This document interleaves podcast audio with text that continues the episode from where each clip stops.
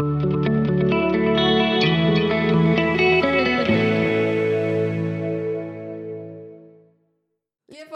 dobrodošli u još jedno izdanje podcasta uh, Sredinom. Danas imam jednu super gošću, imam osjećaj da sam nekada, možda i češće, vrlo subjektivna, kada najavljujem određene goste i kažem da imam super gosta, gošću ili goste uh, u studiju, ali vjerujem da će se većina vas složiti uh, sa mnom. Ona je vlasnica, direktorica lifestyle portala Bonjour Bar. Nekada se drugačije znao, vi koji to pratite znate sigurno za Moda Mo. Inače, super je govornica, voli motivaciju, inspiraciju, majka je super supruga, jedna fantastična osoba. Evo, nisam nimalo uh, subjektivna sam više, ali vidjet ćete zašto. Ana Čavar. Ana, uh, dobro da nam došla ili možda da kažem uh, dobro došla ti svojoj kući. Evo, može tako, to mi se sviđa. Mi smo sad, hvala ti puno Mija, ovaj, mi smo sad, jeli, dok nismo počeli snimati, pričala sve naše uspomene vezane za ovaj prostor koji sežu još iz ovaj Modamo Info, ali to neko ostane ipak van podcasta ovako za nas. sviđa li sad ovaj prostor kako izgleda? Da, sviđa mi se sviđa. Treba se napraviti jedan prije i poslije. To bi sigurno bilo zanimljivo. Before and after. Da. Ja sam na početku kazala samo jedan dio, napomenula sam bonjour.ba Uh, osim na društvenim mrežama, naravno, portal koji egzistira jel, kao web, on je prije bio Moda Mo. I ova cijela ta priča je vrlo zanimljiva zato što morat ćemo se vratiti natrag ovaj, jer je to krenuo kao nekako sve kao tvoj hobi. Danas je jedna vrlo ozbiljna, uspješna poslovna priča, ali koja se prije svega radi iz velike ljubavi. Tako, evo, to se odlično opisala i hvala ti puno na tome. ja volim pričati o Moda Mo, to je nekako naš početak. Ovaj, to je jedna priča koja je tako skromno nastala, biti, ja uvijek kažem, naš početak obilježava činjenica da je prvi članak na tada Modamo Info napisan rukom na četiri papir. Ja sam ga pisala i onda sam išla na fakultet. A zašto rukom? Jer tad nisam imala ni računalo, ni internet konekciju. I onda sam odlaza na fakultet, jeli ured ovaj, studentske organizacije koji su mi tako ljubazno dali da koristim njihov, njihovo računalo koje se još uvijek tad spajalo na lap vezu. To je sve što ću reći. ovaj, onda sam predipkavala taj te članke i uploadala jeli, na, ovaj, na Modamo Info. priča koja je baš krenula tako, iz čiste ljubavi, iz čiste želje da ponudimo nešto, nešto stvaramo, zato u studentskim danima. Znači, makar tada u tim studentskim danima svi su željeli kreirati nešto, napraviti nešto novo, napraviti nešto drugačije, pa Modamo je bilo nešto što se meni sviđalo, nešto što sam željela, jeli, biti nekako primarno je nastalo kao da ponudimo na jednom mjestu ponudu uh, butika iz grada Mostara i odatle je nastalo ime mhm. Moda Mo. No međutim kako je posao jeli, rastao, kako smo vidjeli da dolazimo do sve većeg broja čitatelja iz čitave Bosne i Hercegovine, tad smo rekli ok, Moda Mo nas već ograničava, idemo napraviti nešto, idemo napraviti drugačije ime, proširiti naš posao i tako je nastala priča sa Bonžurba. Da, Moda Most je uglavnom vezalo za Mostar, ali to je kasnije onako se fino proširilo i po Bosni i Hercegovini i dalje, zbog toga je prerastao u Bonjour Ba, ali e, nije se to dogodilo odjednom, nekako ste vi vrijedno radili na tome, pa pravili neke uvode i lijepo uvodili svoje vjerne e, čitatelje, svoju publiku u to. E, kako je tekao taj cijeli proces? Drago mi da se to istaknulo, jer baš nedavno je netko rekao kao, jao, kako Bonjour Ba, vi ste odjednom uspjeli. Ja kažem, znate kako, obično ima ona izreka, kaže, za uspjeh pre preko noći je obično potrebno dosta godina. Otprilike tako je kod nas bilo. U momentu kad smo mi krenuli, rekla sam krenuli smo iz neke čiste ljubavi, ali nekako počeli sam se javljati klijenti koji su željeli da njihov sadržaj predstavimo na tada modamo. I sjećam se razgovora s prvim nekim klijentima kad smo mi počeli predstavljati našu ponudu, a uzmete u obzir da je to bilo 2007. godina, mhm. kad smo počeli pričati o nekim banerima, o nekim impresijama i slično. Ja znam da je jedan klijent rekao samo ok, jeste li vi sporezne? I to je nekakva anegdota koju uvijek volim ispričat. Čisto da svi oni koji gledaju, koji ovako slušaju ovu našu priču i naš podcast, da svi oni koji misle da za njihovu uslugu trenutno nema tržište, ili da smo mi malo tržište. Istina jest, mi jesmo malo tržište, ali uz dobru edukaciju i uz edukaciju i nekako prilazak tržištu, sigurna sam da svoju uslugu možete plasirati. Ako smo mi 2007. godine, znači kažem, dok još ljudi nisu bili nikako upoznati sa internet portalima, uspjeli napraviti danas ono što je Bonjour ba, sigurno je da svi ostali mogu jeli, sa svojom, ovaj, sa svojom uslugom, ako u nju istinu vjeruju. Uh, bilo je potrebno dosta godina, sama si rekla, mi smo biti tek 2019. godine se odlučili napraviti redizajn. Zašto? jednostavno, naravno, kad nešto želite okrenuti u potpunosti. Znači, mi smo od Modamo Info postali Bonjour Ba, u potpunosti smo redizajnirali portal i sve ostalo. Jedino je tim iza ostao isti, sve ono što mi radimo i znamo je ostalo isto. No, novo ime, novi logotip, novi izgled. Bilo je zastrašujuće to napraviti. I jednostavno smo čekali da imamo jednu stabilnu bazu naših vjernih čitatelja, vjernih klijenata koji će nas pratiti bez obzira na tu promjenu imena. Ja znam kad smo ovaj prvi dan objavili, ali sad smo mi Bonjour Ba i samo otvaramo Analytics, onako, mm ovaj sajt vi znate, ali sajt koji prati jel, čitanost, otvaramo i refreshamo da vidimo, aha, evo ljudi, ok, prate nas, aha, ok, evo vraćamo. ono, bili smo sretni, super, ljudi su još uvijek tu, nisu otišli. Drago mi je da biti jedna od referenciji koji često volim istaknuti je da je taj prvi mjesec kada smo postali Bonjour Ba, obično nakon takvih promjena dogodi se neki pad, mm međutim nama nije. Već u tom prvom mjesecu smo lagano nadmašili uh, prethodne mjesece mm počitanosti. To je onako bio pokazatelj da smo dobro odlučili, da smo okupili vjernu publiku i da nas ona prati ovaj, bez obzira na sve izmjene koje smo napravili. mm spomenuli ste da uh, tada na jednom A4 pa pišete taj mhm. članak, tako dalje. I to ste bili samo vi. Međutim, ko, ko je sada sve tu? Imate li neki ured ili ste stalno online? jeste li na nekim ono Zoomovima? Ili dođete u ured i imate pod navodnim znacima regularno radno vrijeme, iako je nemoguće imati regularno radno vrijeme jel, na social media i na ne znam nija na, na, portalu. Kako to funkcionira? Koliko vas ima u timu? Želim uvijek reći bolje da onda e, gledatelj ne zna koliko sati mi ovo sad snima. Toliko u redovnom radnom vremenu, ali neka stvar rade iz ljubavi, to naravno postane ovaj, dio života. Uh, iz početka, da, bila sam ja sama, ali ću reći jednu tajnu koja, evo, ne znam zašto, ali možda zato što se osjećam tako welcoming u ovom prostoru. Ovaj, ću reći svima, ja sam uvijek na mailove u tom samom početku odgovarala sam mi, u smislu klijent se javi kaže, poštovani, da, mi ćemo razmotriti vaš prijedlog, javiti ćemo vam se. Kao da vas ima više cijeli tim. Je. da, da, da. Ovaj, ako imala sam i urednu adresu, uredništvo et modamo info i prodaja et modamo info, svi ako se to bio biti samo moj mail i ne stidim se toga, moram reći. mm Ovaj, svi ti mailovi naravno su bili uredno odgovoreni i sve, ali to je nekako bilo početak kada osoba možda i ne zna puno i želi sama sebi stvoriti neku priliku. Jeli? I tako da evo, možda mali trik kako možda i vi to možete napraviti. Ne treba se stiditi stvari koje će možda učiniti da napravite neki korak naprijed. Evo, to je stvar. Dok to radite kvalitetno i definitivno sa odgovornosti prema klijentima. No, danas nisam sama ja i danas u imamo e, marketing ovaj, e, maila koji odgovara je osoba za marketing i slično. Uh, tu je postavka od osam stalnih ljudi. mm Znači, osam stalnih ljudi, od toga su šest prekrasnih djevojaka koje čine naše uredništvo, koje kreiraju sadržaj.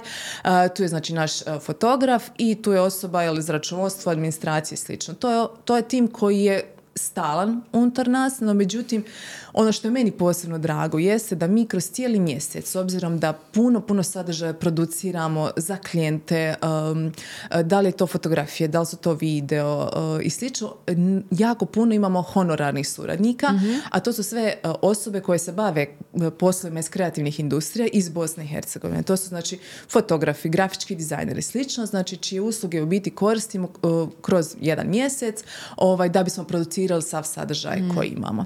Tako da evo, kada sumiram, otprilike to je tim koji danas čini Bonjour Ba, ali kažem, svi oni koji gledaju možda se pitaju da li oni treba nešto započeti. Do ti osam ljudi, ali krenuli smo tako što jedna osoba radila sve, sve stvari, ali evo, korak po korak, jeli, jedan mali uspjeh po jedan mali uspjeh i danas. A gdje vam je ured? imate neki ured? Da, spomenula ste urede. Bravo, ured nemamo, a sad ću pisati i zašto. U ovom našem putu je, bila je nekako, u jednom momentu smo rekli, ok, sad smo malo narasli, sad već imamo neke ozbiljne klijente, trebali bi napraviti ured. I mi smo rekli, ok, idemo. Čak je bila jedna od ideja da ovaj prostor koji se mi sad nalazimo, ovaj, da napravimo neki dogovor tu sa ekipom, sa eh, Bljesak Info i da napravimo tu naš ured no iz nekih, idemo reći, tehničkih razloga taj dio nije, e, nije tada prošao. E, I, no, mi jesmo tad ovaj, zakupili jedan ured i išli smo u njega jedan mjesec, drugi mjesec i jednostavno to nije bilo to. mm zašto? Dva su razloga. Jedan je taj što dolazak u ured ujutru osam, odlazak u četiri. Naš posao jednostavno nije takav. mm on je puno fleksibilniji od toga. Ljudi koji se bave ovim poslom, znači naš tim je navikao raditi puno u nekom inspirativnijem okruženju nego što je to neki ured sa zidovima i slično. Ove, a druga stvar je to što vremenom naš tim je postao um, tim koji se nalazi u više gradova. Tako da imamo dio tima koji je u Mostaru, dio tima koji je u Sarajevu. I mi smo odlučili, ok, priča sa uredom ne funkcionira za nas, idemo se vratiti na work from home. To je izraz koji je danas svima dobro poznat. Da, Nažalost, dogodio se jedan da. COVID, da, i on je jednostavno prisilio ljude da se upoznaju sa radom od doma, da se upoznaju, spomenula se Zoom i ostali neki alati. Mi smo puno prije uh, COVID odlučili se da radimo od doma i to je jednostavno model koji nama odlično funkcionira.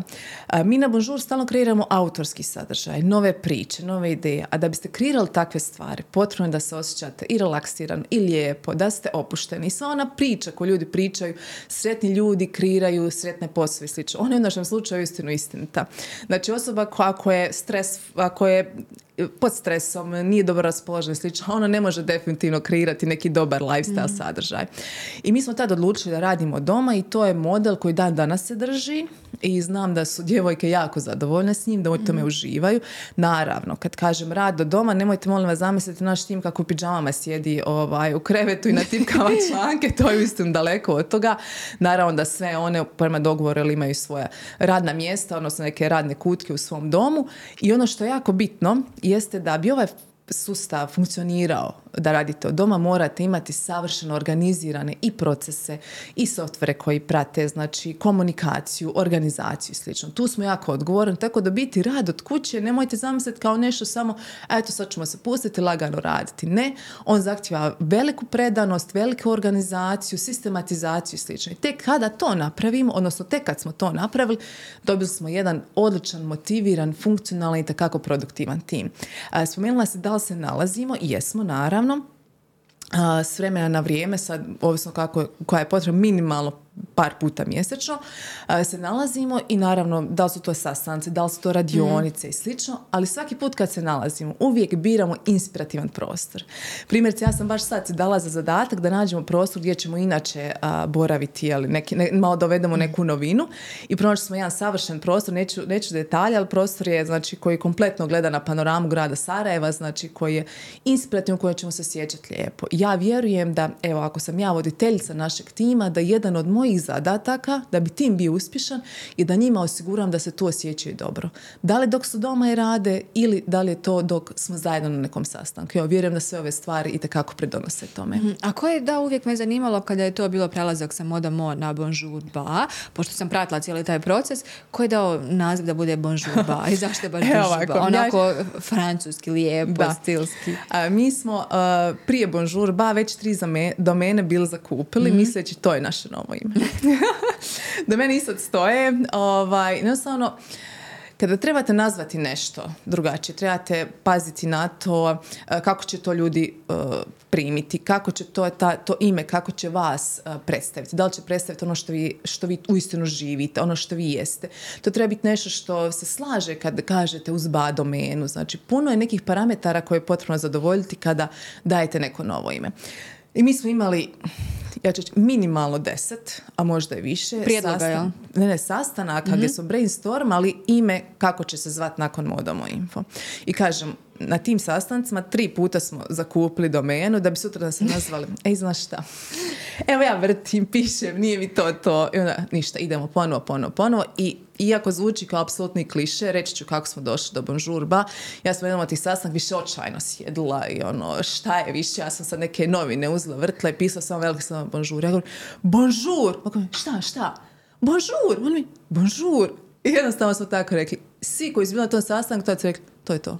I nama je se to svidjelo.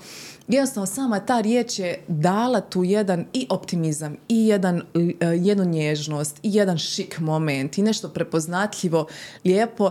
I kada smo pogledali u riječnik, naravno znamo da je bonjour francuski pozdrav, detaljnije šta i kako on znači. To je biti jedan, e, da požeš osobi lijep početak dana, sretan početak dana, a mi upravo to na bonjour bar radimo. Znači, svako jutro kada osoba otvori bonjour bar, dobije ona jedan energy boost, jednu inspiraciju da lijepo započne svoj dan. I tu smo rekli, bonjour ba, to je naša domena, registrirali smo i tako je priča započela. Mm, je li ima neko ko vam samo uh, vodi od tih osoba, od tog tima, recimo uh, društvene mreže, Instagram profil, jer ja vrlo često kada otvorim, onda vidim neku jutarnju inspiraciju, tako da kažem fotografiju i slično. Mhm. Da li je i to striktno podeljeno ili može svako da upada onako ka, kako Mhm. je inspirativan taj dan, to jutro ili kako već? Ovaj, uh, zanimljivo što to pitaš jer mi smo baš prije neka dva mjeseca napravili reorganizaciju unutar našeg tima. Ja ću to podijeliti naravno sa vašim čitateljima kako smo do sada radili. Znači tim uh, od ovih šest osoba koji čine uredništvo su bile postavljene na način da one kreiraju sadržaj i uh, po periodima u mjesecu svaka od njih je bila zadužena za social media. Znači nije nikad u jednom momentu da sve rade, jer to bi bilo malo ono kaotično. Mi smo htjeli da damo našim čitateljima um, pomalo od svakoga, znači od svaka osoba da unese nešto svoje, Svoje. i slično i to je tako funkcioniralo dosta vremena, ali jednostavno smo uvidjeli prije par mjeseci s obzirom da broj naših fanova na Bonjour ba Instagramu, Facebooku, sada je na TikToku, ok, Gen Z, čekamo vas. Znači TikTok. ovaj, da taj broj fanova raste i naravno kad fanovi dolaze oni zahtijevaju vašu pažnju, vaše vrijeme i mi kao odgovoran medij želimo im to pružiti. Želimo to pružiti kroz naš angažman prvenstveno kroz sadržaj koji nudimo, kroz linkove koje dijelimo, ali i kroz neke dodatne stvari. Znači, to nisu samo, um, nije samo, ne gledamo na social media samo kao mjesto gdje ćemo mi sad zalijepiti naše linkove, pa sad vi otvarajte. Ne. Nego to je mjesto gdje se družimo, mjesto gdje dijelimo našu inspiraciju, gdje dijelimo behind the scenes. I naravno, čim takve stvari pozicioniramo na social media, ljudi traže da kažemo nešto više o tome, da odgovorimo na neka njihova pitanja i slično.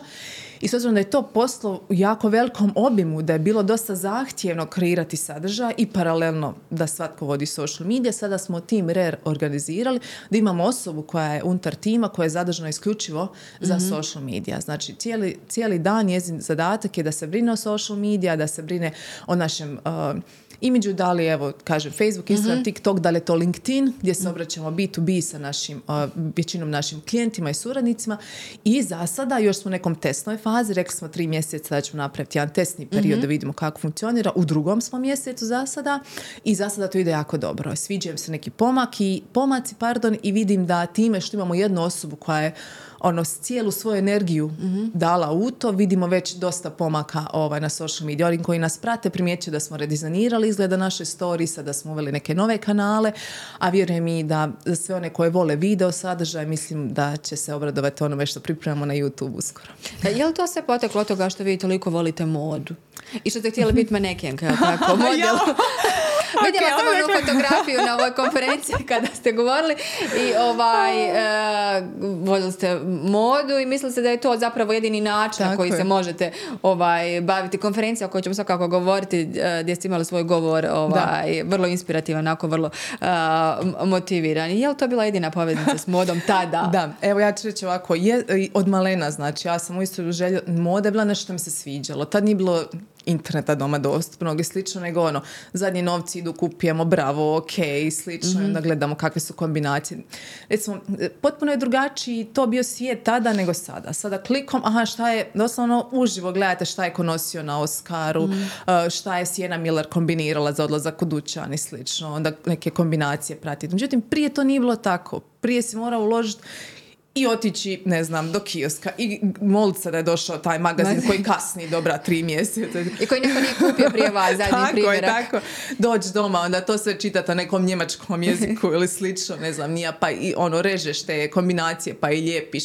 A da kamo kupi te artikle negdje kod nas, nema šanse, znači. Ali jednostavno cijeli taj svijet je meni bio ono, nepresušan izvor inspiracije, tako mi sam uživala u svemu tome. Do te granice ja sam sama doma pravila, od ne znam, nije, od neke teksta suknje, to je uskoro bio neki topić na opće mamino oduševljenje, naravno. Jedno, to sam voljela. No, međutim, bila sam jako mlada, mi pričamo o nečem što se događa u mojoj osnovnoj školi, s jako malo informacija, jeli? Ja sam mislila da možeš se baviti modom jedino ako si ili dizajnerica ili ako si i manekenka. Mislila sam da budem dizajnerica, to mi je veoma komplicirano, možda mogu biti manekenka. I ja sam tad aplicirala, evo, ljudi koji pogledaju taj govor o kojem ste, koji ste spominjali, ja sam aplicirala da budem maneken, međutim, odbili su me i taj je se cijeli svijet srušio. Kako je moguće? ja kao jedna tinejdžerca, i tad pismo sam biti slala, jer to je bio jedini mogući način, za prijevu. Mhm. I meni je doma došlo pismo i ovaj, za mama me zove, kaže ona, došla ti je pismo iz Zagreba, sad je ona sva zbunjena, otkud mene, otkud Zagreba, otkud pismo. Ja unutra, znači odbijenica, ja sam mislila sve prestaje, no međutim nije i naravno vidjela sam da postoji neki novi način, ali evo, odatle biti sve krenulo. Evo da se vratimo da sada, odnosno da počnemo ovaj, vezano za ovu konferenciju kojoj ste održali taj eh, svoj govor, upravo o tome eh, kako ste počeli, kako ste došli ovaj, do ovoga. Jedan vrlo onako mm, inspirirajući govor, uh, pun neke motivacije. Je li to između ostalog jedna od vaših, ne znam, nija vodilja u životu kojima se vodite kada evo radite bilo što, a da volite onako srcem? Da. hvala puno za ovaj, drag me da vam se svidio taj govor. Uh, ja moram samo reći, uh, dakle to se, znači radi se o TEDx konferenciji, TEDx govoru, svi ljudi koji vole inspiraciju sigurno sam da su pregledali na desetine ovaj, e, TED ili TEDx govora i činjenica kada sam dobila ovaj, na svoj mail, uh, kada sam dobila, samo je stigao mail sa onako subject vidite mhm. i piše uh, poziv za speaker angažman na TEDx. Ja sam odmah počela vrištati po kući, znači to je baš bilo nešto što mi je veliko, veliko priznanje. Presretna sam što je TEDx ekipa prepoznala moju, odnosno našu bonjour priču kao ovaj, jednu za takvu konferenciju i tema mog govora je bila zašto ne čekati savršen trenutak da započnete. Ovaj, to je uistinu nešto što vjerujem. Znači, savršen trenutak se nikad neće dogoditi. Na, od, od najobičnijih stvari, ono, ja ću krenuti putovati kad moja djeca odrastu, ja budem imao sasvim stabilna primanje, budem imao dovoljno vremena u svom životu, to se neće dogoditi. Znači, od, od najjednostavniji, savršen trenutak jednostavno ne postoji. Ne postoji. Nekad ste bolesni, nekad nemate novac, nekad ne... Znači, ali uz one stvari, kad vi nešto želite, jednostavno to krenite raditi. Ako vam je životni san, evo, pričam sad o banalnom nečem kao što je putovanje, ne znam, da posjetite Amsterdam. Odmah sutra pogledajte koliko koštaju karte, uh, u kojim periodima idu, koji uh, prijevoznici lete do Amsterdama. Znači, već odmah sad krenite raditi na tome, jer savršen trenutak se neće dogoditi. Tako sam pričala i o tome, o poduzetništvu. Puno, puno ljudi ima sjajne ideje bilo toga da se žele baviti izradom nakita, bilo toga da žele pokrenuti, ne znam, softversku kompaniju i slično. I svi će kao, e, to će ja kad budem kreditno sposobna i budem mogla podići toliko i toliko novca, pa će sam novac slušati. Nemojte čekati. Od tog čekanja samo će jednostavno će godine proći, entuzijazam će spast i ništa nećemo napraviti. Znači, nego već odmah sigurna sam koja god da je vaša želja, ideja, već danas možete napraviti prvi korak da se ona ostvari. Prvi korak. Želite praviti ogrlice napravite prvu ogrlicu. Ok, ona neće izgledati kao ona finalna što vi želite praviti. Prvu, najobičniju, 20 perlica, jedan onaj tanki lanac, kopča, idemo napraviti, znači prvi, prvi korak. Znači ne čekati ni ukrenuti odmah danas. Tako da stvarno to mi je nit vodilja. Ovaj... Je li od uvijek bila to nit vodilja ili ste je spoznali tokom eh, godina i procesa svega i svega što ste prošli? Mislim da sam to spoznala u biti tek ovim nekim svojim 30. Mm. godinama. Ali kad se vratim unazad, pa mislim da me to prati cijeli život. Evo baš mm. kao što je ovaj bio kad sam se prijavila da, da budem ovaj, u toj modeling agenciji. Znači nisam željela čekati sad nešto, nego no, ja sam vidjela, aha, to bi možda mogla. Napisala sam neko pismo napravila jednu svoju očajnu fotografiju. Ali tada je bila dobra, tada je bila dobra. Tad sam mislila da je to ono, Cindy Crawford pa ja, otprilike ono, takva je produkcija te fotografije, međutim bila jako loša.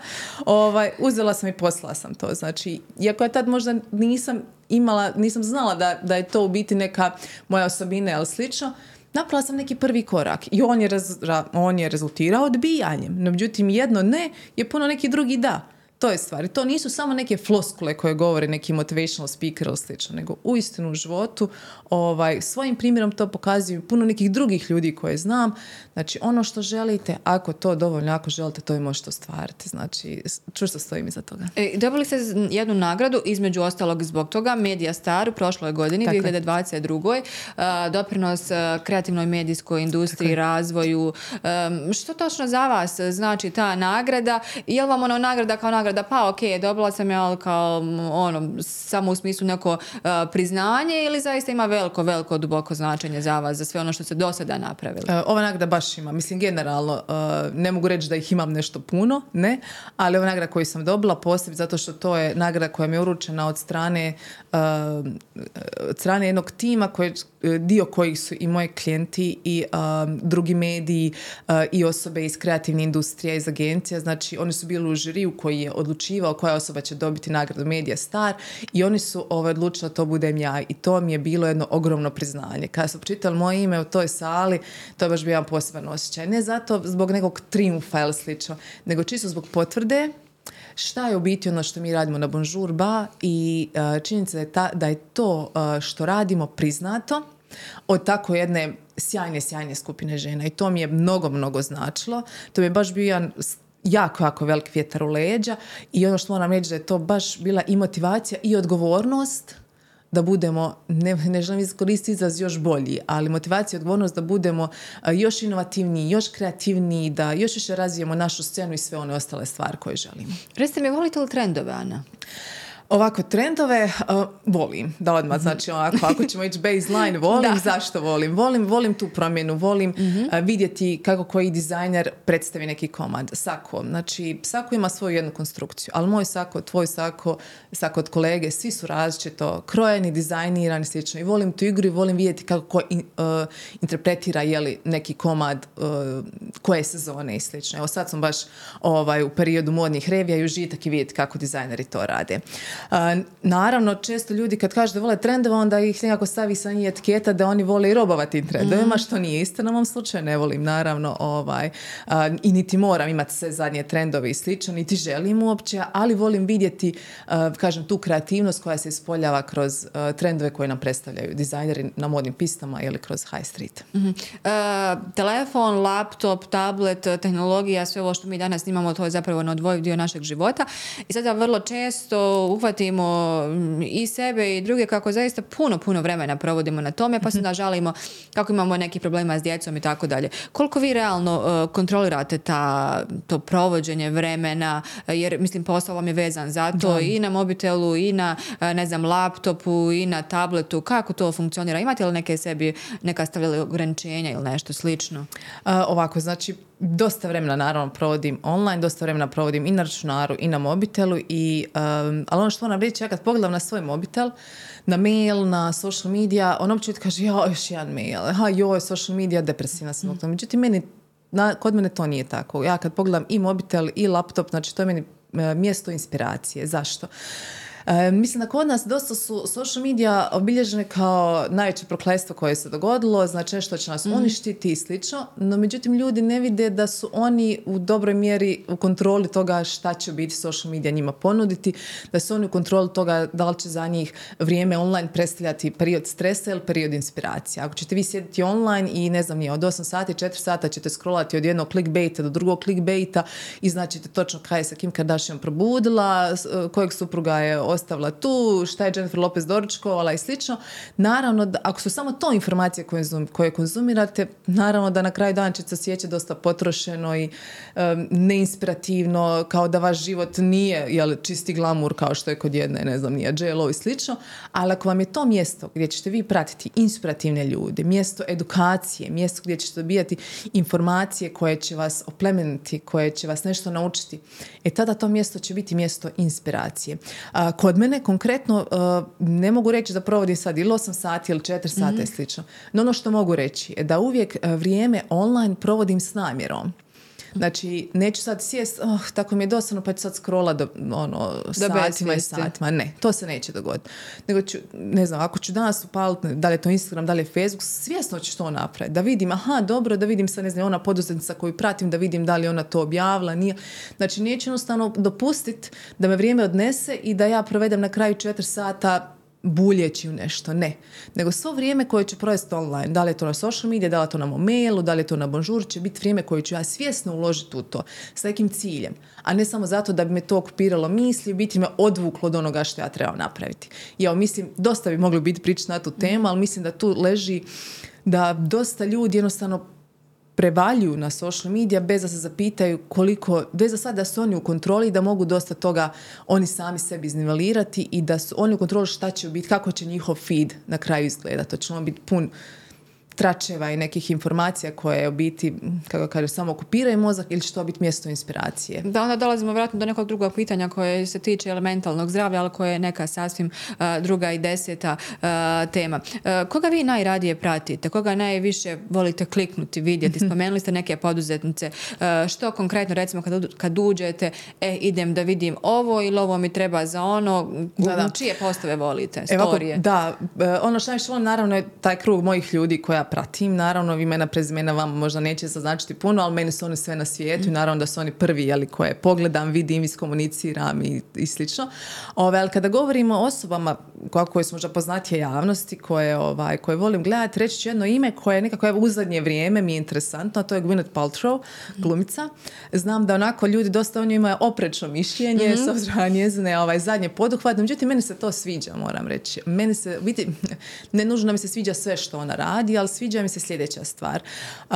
žena je koja u nekoj svojoj zrelijoj dobi pronašla jedan veoma neobičan i jedinstven način kako se ne prilagoditi, nego kako se baviti onima, onime što je sada, kako kažem, u fokusu ljudi. E, prilazi wellnessu na jedan sasvim drugačiji način. Priča o nekim jako velikim tabu temama na sasvim drugačiji, jedinstven način. Mislim da je danas veoma izazovno biti jedinstven dosljedan sebi i biti iskren. A nekom se čini da to ne uspjeva, pa onako evo, moram reći da ovako uživam pogledati šta i kako ona radi i nekako ne gledam to opet sa te strane pod navodnicima tračarske što ona jutro obukla i slično, no međutim kad pratite njezin rad i njezin razvoj kao žene, kao poduzetce, to je nešto što mi je veoma interesantno. I sve ostale ljude koje pratim, to su najčešće ljudi neke sa neke svjetske scene, neke poduzetnice koje nisu celebrity, ali su jako uspješni u svom poslu. Uh, sviđa mi se što one preko social media jako puno dijele svoje znanje.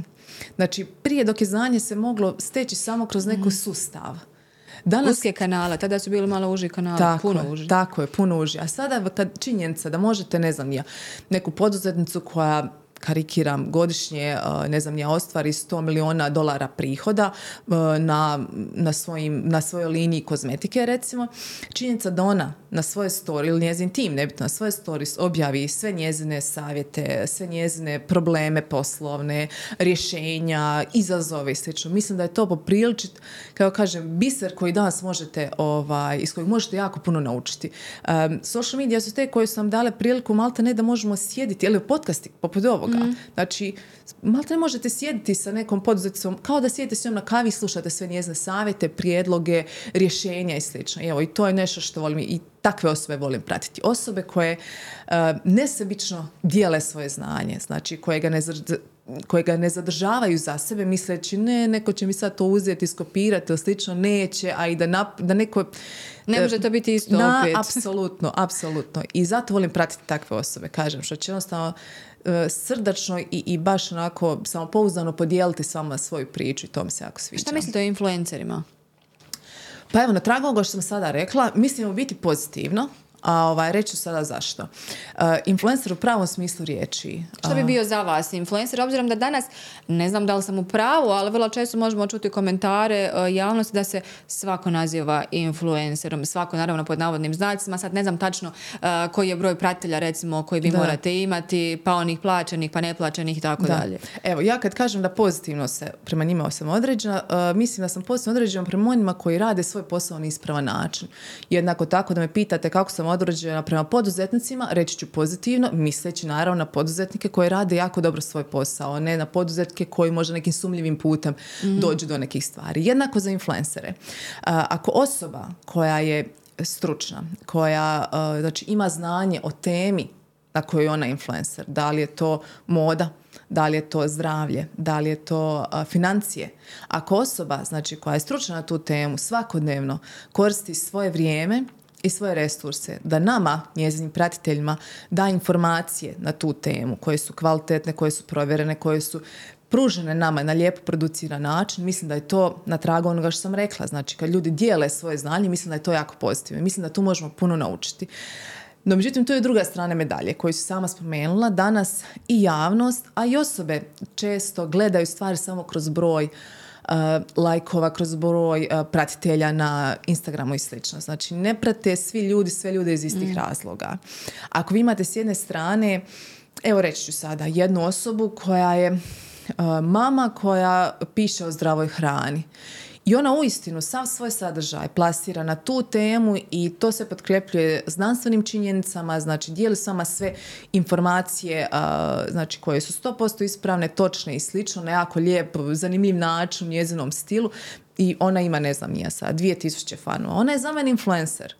Znači, bez obzira što mi je pričamo tu o nekim stotinama tisuća mm-hmm. i mhm. slično, znači, ali ona ima neke dvije tisuće isto tako ljudi koji zanima i majčinstvo i zdrava hrana za njih, za djecu, znači ako ona to predstavlja i dosljedna je sebi, a ne na način da će danas pričati o zdravoj prehrani, a sutra znači iskonzumirati neki proizvod koji svi znamo da nema neku nutritivnu vrijednost i slično, tu već se njezin kredibilitet ruši. Međutim, ako je dosljedna sebi, ta svako smatram da je to dobar posao i pozitivno sam određena prema tome. A jako sam negativno određena prema osobama koji su prevaranti, prema osobama koje, koji varaju svoje fanove, znači prema osobama koje će danas reći jedno, sutra drugo, ovisno se od toga šta biti klijent od njih želi. To ne pozdravljam ni u kojoj domeni, a jednako tako ni u domeni influencinga. E, vi se onako čini prilično, što je na vašem privatnom profilu, što se promovira također i na Bonjour Ba, jedan od ključeva uspjeha između ostalog organizacija, pa tu je bio i Čikovnik, jedna jako lijepa priča, a i konkretno na vašem e, ličnom profilu se može dosta vidjeti postova gdje vi govorite kako je ta dobra organizacija zapravo ključ jeli, mnogih dobrih super dana, sedmica i tako dalje. I često sam viđala da vi recimo tokom sedmice ili za vikend pravite neki plan prehrane pa ovaj, onako kako se to sprema, uredno sortira u kutije kako bi imali jeli, e, zdrav ručak e, večeru tokom sedmice i sve.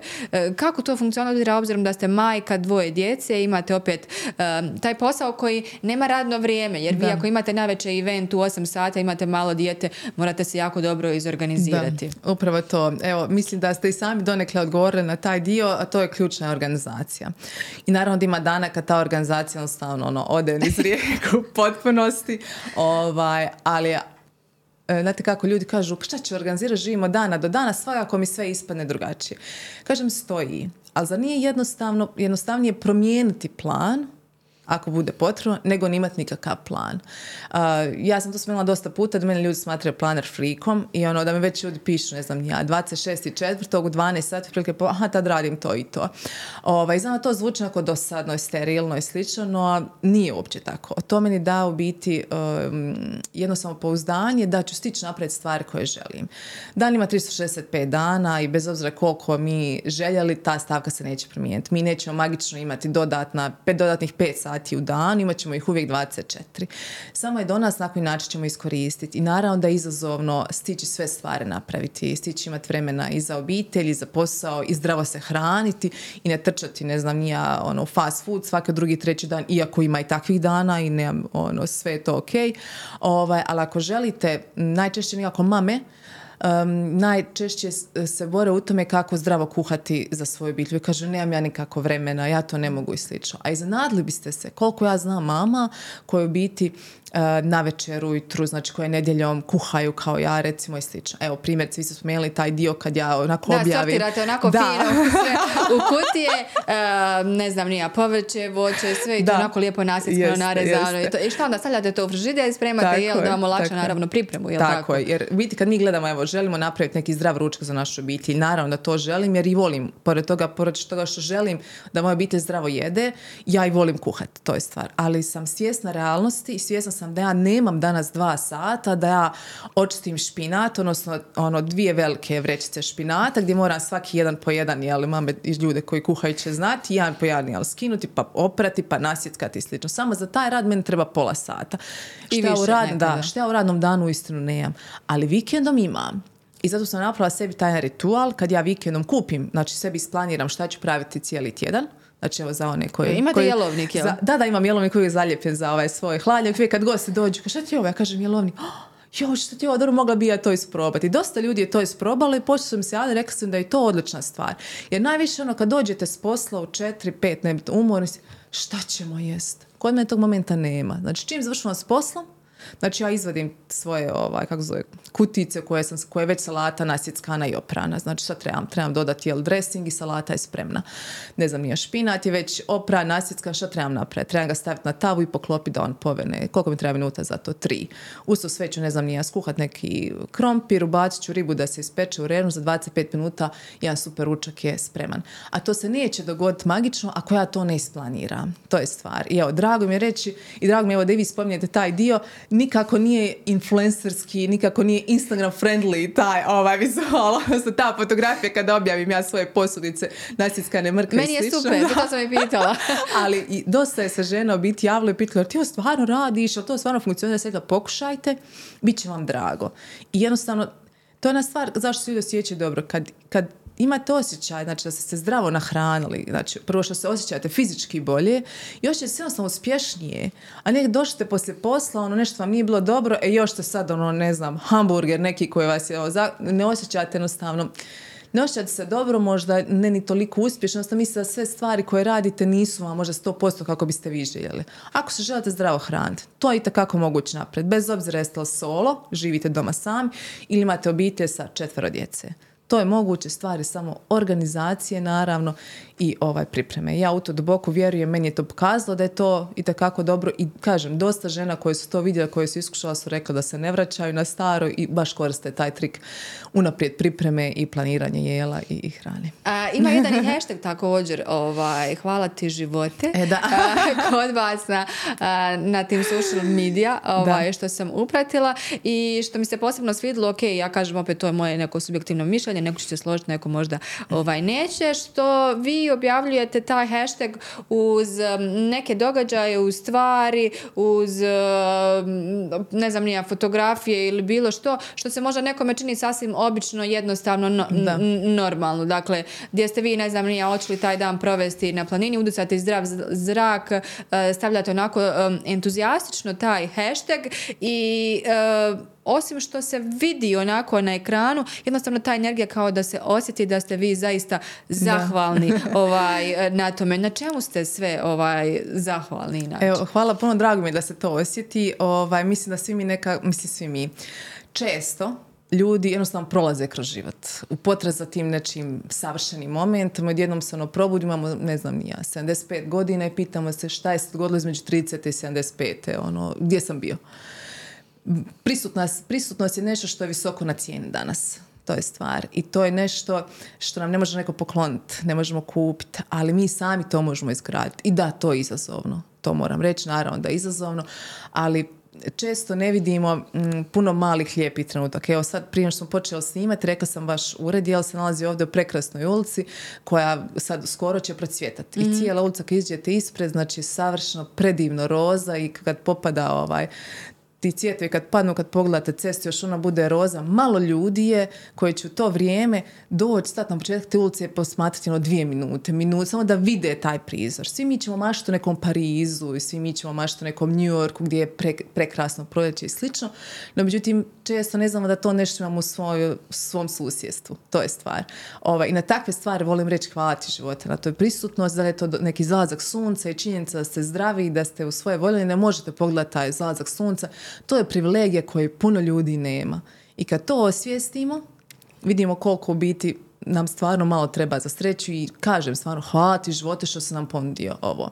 Ovaj, pitala me na čemu sam zahvalna. Naravno zdravlje obitelj na prvom mjestu to tu nema ovaj, da ide ogromna jeli, jedna ovako kako da kažem ljestvica onda ide ostale stvari. Moram reći na čemu sam zahvalna. Zahvalna sam na svom poslu, zahvalna sam na jednostavno što, se, što, moj dan izgleda kako izgleda, što je ovakvim stvarima, što je ispunjen lijepim stvarima, što imamo priliku da svojim radom pozitivno utječemo na druge ljude. Ja kažem, ako curama često govorimo, one pišu neki članak i sad Nerijetko mi u tom analitiksu gledamo i sad ne znam, ja ću karikirat brojeve, neki članak, mi vidimo sad tamo, o, tisuću čitanja, joj, nije nam nešto.